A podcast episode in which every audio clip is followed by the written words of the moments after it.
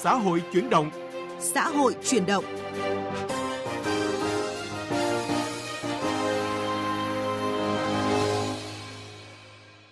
Kính chào và cảm ơn quý vị đang nghe chương trình Xã hội chuyển động, chuyên đề giáo dục góc nhìn đa chiều. Giáo dục góc nhìn đa chiều. Giáo dục góc nhìn đa chiều. Thưa quý vị và các bạn, lạm thu trong trường học mỗi dịp đầu năm học là vấn đề không phải mới, luôn gây đau đầu cho các bậc phụ huynh. Các khoản thu có thể được thổi phồng và đứng dưới tên của nhiều khoản đóng góp có vẻ có lý như đóng góp tự nguyện, đóng góp cơ sở vật chất. Dù không đồng tình hoặc ấm ức, nhưng nhiều khi phụ huynh vẫn đóng các khoản tiền. Giáo sư tiến sĩ Nguyễn Ngọc Phú, Phó Chủ tịch kiêm Tổng Thư ký Hội Khoa học Tâm lý Giáo dục Việt Nam và một số phụ huynh nêu lý do. Tâm lý sợ, họ sợ vì ảnh hưởng đến con em mình. Tốt nhất là im nhé. Họ có ý kiến thì con họ được đánh dấu và như vậy là rất khó khăn cho con em mình cũng muốn lên tiếng nhưng mà bây giờ mình là số ít. Vậy rồi mình cứ lên tiếng là con mình đi học bị đì thì thôi thà mình im đi đằng nào mình cũng phải đóng tiền.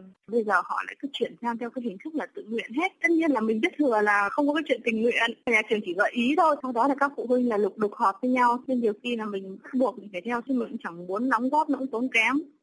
Điều đáng nói là năm nào trước thềm năm học mới, Bộ Giáo dục và Đào tạo cùng các địa phương cũng ra công văn nhắc nhở các khoản thu chi đầu năm.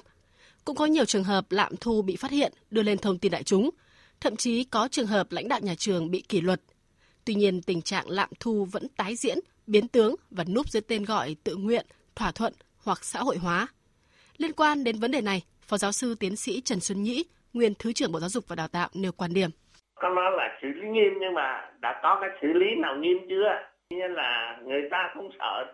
Nếu xử lý nghiêm nơi nào mà như thế, cách thức hiệu trưởng thì chắc chắn là hiệu trưởng chẳng dám để xảy ra.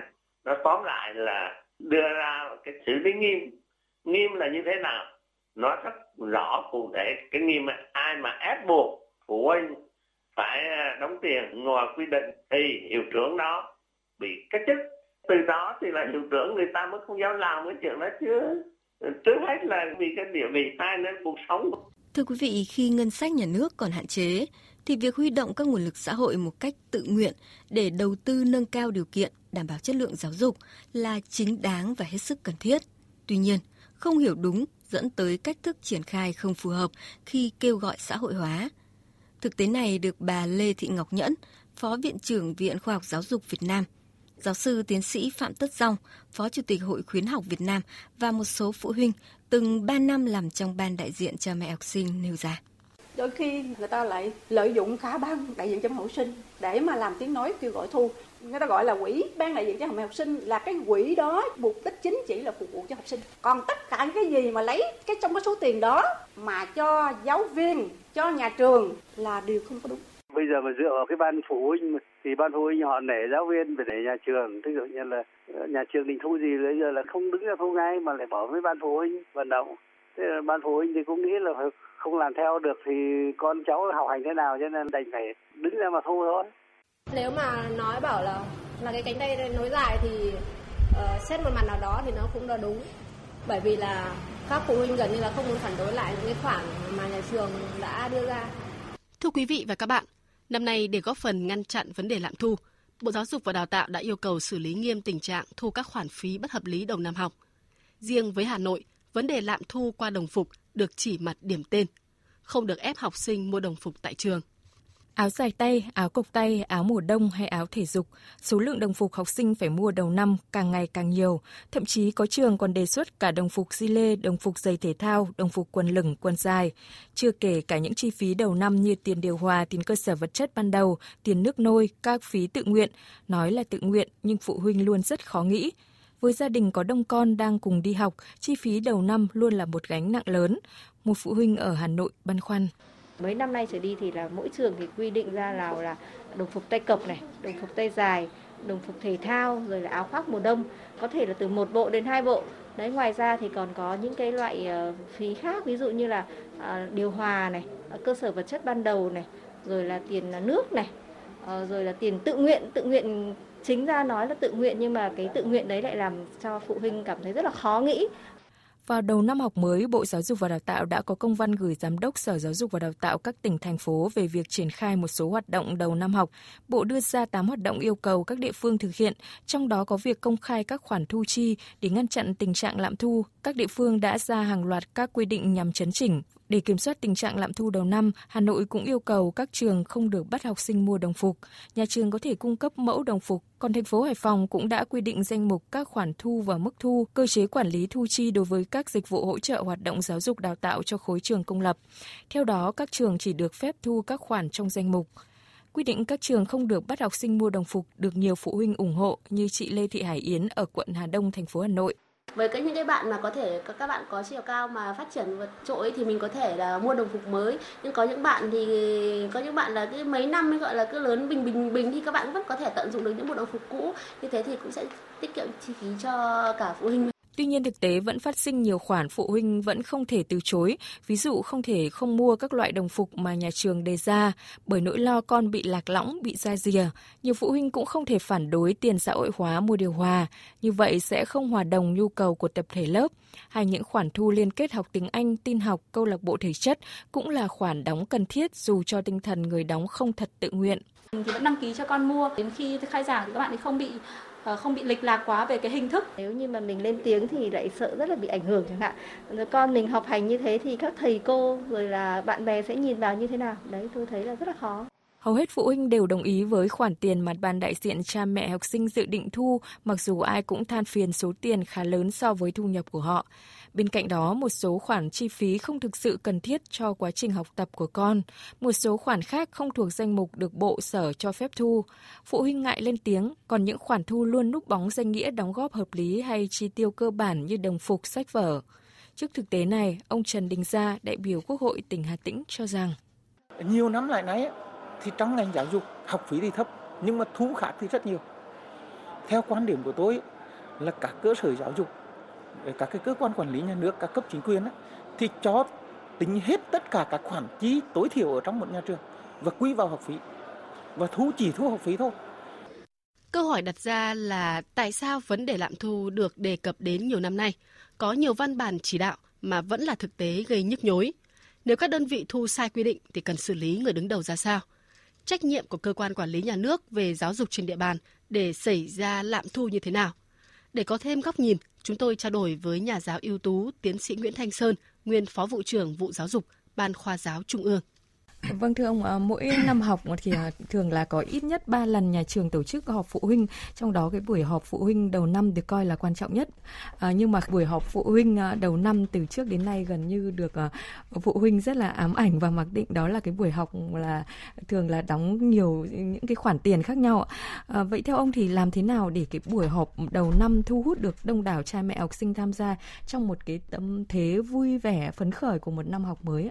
Tôi nghĩ các nhà quản lý, các thầy cô hiệu trưởng, chúng tôi đề nghị là buổi họp đầu năm không nói gì đến đóng góp nữa. Bởi vì ta có rất nhiều kênh thông tin để có thể có những vấn đề cần trao đổi giữa phụ huynh với học sinh về các cái khoản cần phải có những cái sự đóng góp ủng hộ của phụ huynh. Ừ. Thì để vào một cái phương tiện khác thì tự nhiên cuộc họp nó trở nên vui vẻ và gắn kết giữa phụ huynh và nhà trường. Thưa ông, mặc dù năm học mới 2022-2023 vừa khởi động nhưng mà phụ huynh thì đã nổi sóng vì những cái khoản thu vô lý, đặc biệt là khoản thu mang tên xã hội hóa. Qua ban đại diện cha mẹ học sinh và nhà trường chỉ là tiếp nhận tài trợ thôi nếu mà những cái khoản xã hội hóa. Vì thế mà nhiều người vẫn thường hay nói rằng là hội phụ huynh là cánh tay nối dài của lạm thu. Tiến sĩ Nguyễn Thanh Sơn có suy nghĩ như nào về cái đề xuất là cần ban hành lại điều lệ ban đại diện cha mẹ học sinh để tránh cái trường hợp có thể lợi dụng làm lá chắn hay là làm bình phong để thu thêm những cái khoản ngoài quy định ạ? Tôi nghĩ rằng là việc ban hành lại, ờ, xem xét lại những cái khoản mục trong cái điều lệ của ban đại diện cha mẹ học sinh mà chúng ta đã phát hành đã đã đã ban hành từ cách đây lâu rồi. Tôi cho nó là chuyện rất bình thường. Thì vậy thì những điều khoản nào, những chi tiết nào trong cái cái điều lệ của ban phụ huynh học sinh trước đây ban hành mà đến nay nó không còn phù hợp nữa vâng. hoặc là nó bị hiểu sai lệch đi thì cần phải điều chỉnh tôi nghĩ rằng đã đến lúc các cấp ừ, quản lý giáo dục ờ, ở cấp vĩ mô ờ, cần phải xem lại cái điều đó cho nó thật phù hợp hơn. Thưa ông, dù xã hội rất là bức xúc và các cơ quan quản lý cũng đã vào cuộc thanh kiểm tra ở các địa phương thì cũng đã có những cái văn bản chỉ đạo xử lý nghiêm những cái trường hợp mà để ra tình trạng ờ, lạm thu đó tức là không có vùng cấm nhưng mà soi chiếu vào thực tế thì lạm thu vẫn là cái tình trạng nhức nhối mỗi dịp đầu năm học mới à, phải chăng là cái chế tài xử lý chưa nghiêm hay là theo ông còn nguyên nhân nào khác tôi nghĩ rằng là cái suy nghĩ của xã hội hiện nay và với một số ý kiến thậm chí của những uh, người có trách nhiệm trong xã hội uh, nói rằng là cái chế tài xử lý chưa nghiêm thì tôi nghĩ nó nó có cái nguyên nhân ở đấy. Vâng. bởi vì thế này ngay cả các thầy cô giáo và những đồng chí làm các nhà quản lý hiệu trưởng hiệu phó cũng không phải là những con người hoàn hảo mà không có cái điều gì sai phạm không có điều gì sơ sơ suất. Đấy. Vậy thì các cấp quản lý cần phải tăng cường biện pháp quản lý hơn nữa và đặc biệt khi chế tài xử lý nhất là những cái vùng những cái nơi nào đó mà đã đã được các phương tiện đại chúng đã được nhân dân phản ánh đúng với cái cái cái, cái sai phạm ấy ừ. thì cần phải có biện pháp xử lý thật nghiêm ừ. thậm chí để xã hội biết được là những người quản lý đó đã bị xử lý thì ừ, nó mới làm gương cho chỗ khác vâng. và tôi vẫn nói rằng là uh, giáo viên của chúng tôi hiện nay có hàng mấy triệu người Đấy. thế và cả xã hội cả đất nước chúng ta có hàng hàng mấy trăm nghìn trường từ trường mẫu giáo đến trường phổ thông đến thậm chí cả các trường chuyên nghiệp thì đội ngũ nhà giáo rồi đội ngũ các cán bộ quản lý cơ bản vẫn là tốt Đấy. ở đâu đó có những sai phạm để chúng ta không né tránh vâng. chúng ta cứ xử lý nghiêm và đấy chính là làm cho bộ mặt của ngành làm cho những cái nét đẹp truyền thống của ngành nó được giữ gìn được bảo vệ hơn chứ không phải sợ gì va chạm chỗ này chỗ khác vâng. vâng để xảy ra cái tình trạng à, lạm thu thì theo ông thì cần quy quy trách nhiệm cũng như là xử lý như thế nào ạ? Rõ ràng nếu đã nói đến lạm thu và đúng nghĩa của nó thì người hiệu trưởng cái trường đó phải chịu trách nhiệm. Và nói như là bác Trần Xuân Nhĩ, à, bác trước đây là thứ trưởng thời kỳ chúng tôi làm công tác cũng được gặp bác rất là nhiều. Vâng. Và tôi nghĩ rằng cách nọ cách xử lý cũng như bác quan điểm của nguyên thứ trưởng Trần Xuân Nhĩ vâng. là hoàn toàn đúng đắn. Vâng. Hiệu trưởng làm sai, hiệu trưởng phải chịu trách nhiệm và nếu như chúng ta có kỷ luật một vài đồng chí hiệu trưởng thì chắc chắn ngành giáo dục chỉ có tốt lên không sợ ngành giáo dục chúng ta bị yếu đi nên tôi mong rằng các cấp quản lý giáo dục cần phải xử lý nghiêm hơn nữa. Để tạo môi trường dân chủ và công khai minh bạch hơn trong trường học thì cùng với sự quản lý chỉ đạo của ừ, các ngành chức năng thì theo ông chính bản thân các phụ huynh thì có vai trò như thế nào trong việc đấu tranh với tình trạng lạm thu? Ừ. Việc các vị phụ huynh học sinh ở một chỗ nào đó bất bình với sự làm việc không đúng của hiệu trưởng của nhà trường thì tôi nghĩ cần phải lên tiếng. Tôi nghĩ các vị cứ mạnh dạn lên. Nếu có một yếu tố nào đó như một vài phụ huynh vừa nói là cái chuyện là đi học sinh rồi là làm những điều không tốt với các em trong quá trình học thì tôi nghĩ chắc chắn chỉ ít thôi. Vâng. bởi vì nói thế từ các thầy hiệu trưởng đến các cô giáo chúng tôi còn có lương tâm của nhà giáo. Chúng tôi không phải là những con người vô cảm để mà làm những điều sai trái một cách tùy tiện Đấy, thế còn ở đâu đó mà tồn tại thì tôi cũng mong uh, xã hội mong nhân dân hiểu cho ngành giáo dục chúng tôi cũng là một ngành xã hội. Không phải là bất biến không phải là tất cả là à, những ông thánh không phải tất cả là những vị hiền triết để mà trông vào đấy là cái gì cũng tốt đẹp cả. Vâng. thế thì cũng phải có thêm một lực lượng xã hội rồi các cơ quan quan quản lý rồi pháp luật nữa thì những cái xấu của ngành giáo dục nó mới bị giảm đi và nó mới được triệt tiêu. Xin cảm ơn nhà giáo ưu tú tiến sĩ Nguyễn Thanh Sơn, nguyên phó vụ trưởng vụ giáo dục Ban khoa giáo Trung ương về cuộc trao đổi hôm nay ạ. Thưa quý vị và các bạn, công khai minh bạch là liều thuốc hiệu quả nhất cho vấn đề lạm thu hiện nay. Ngoài ra, ngành giáo dục cũng cần tăng cường giáo dục đạo đức nhà giáo, chế tài mạnh mẽ xử lý những vi phạm, tăng cường giám sát đối với các khoản thu đầu năm học của các cấp học. Quan trọng nhất là trong khi chờ sự trung thực, tự giác của nhà trường – cần thiết phải có gậy pháp lý đủ mạnh để xử lý nghiêm các sai phạm. Đặc biệt là phải có chế tài xử lý người đứng đầu trường học một cách quyết liệt hơn nữa, chứ không phải theo kiểu sai thì sửa hay trả lại tiền thu sai quy định là xong. Càng chậm giải quyết vấn đề này, những khoản lạm thu sẽ giống như con sâu làm dầu nồi canh. Đôi khi làm lu mờ cả những thành tích đáng kể mà giáo dục đạt được, thay vào đó là sự ấm ức của phụ huynh và bài học ngại lên tiếng dành cho những đứa trẻ. Chương trình xã hội chuyển động, chuyên đề giáo dục góc nhìn đa chiều cũng xin kết thúc tại đây. Cảm ơn quý vị và các bạn đã chú ý lắng nghe.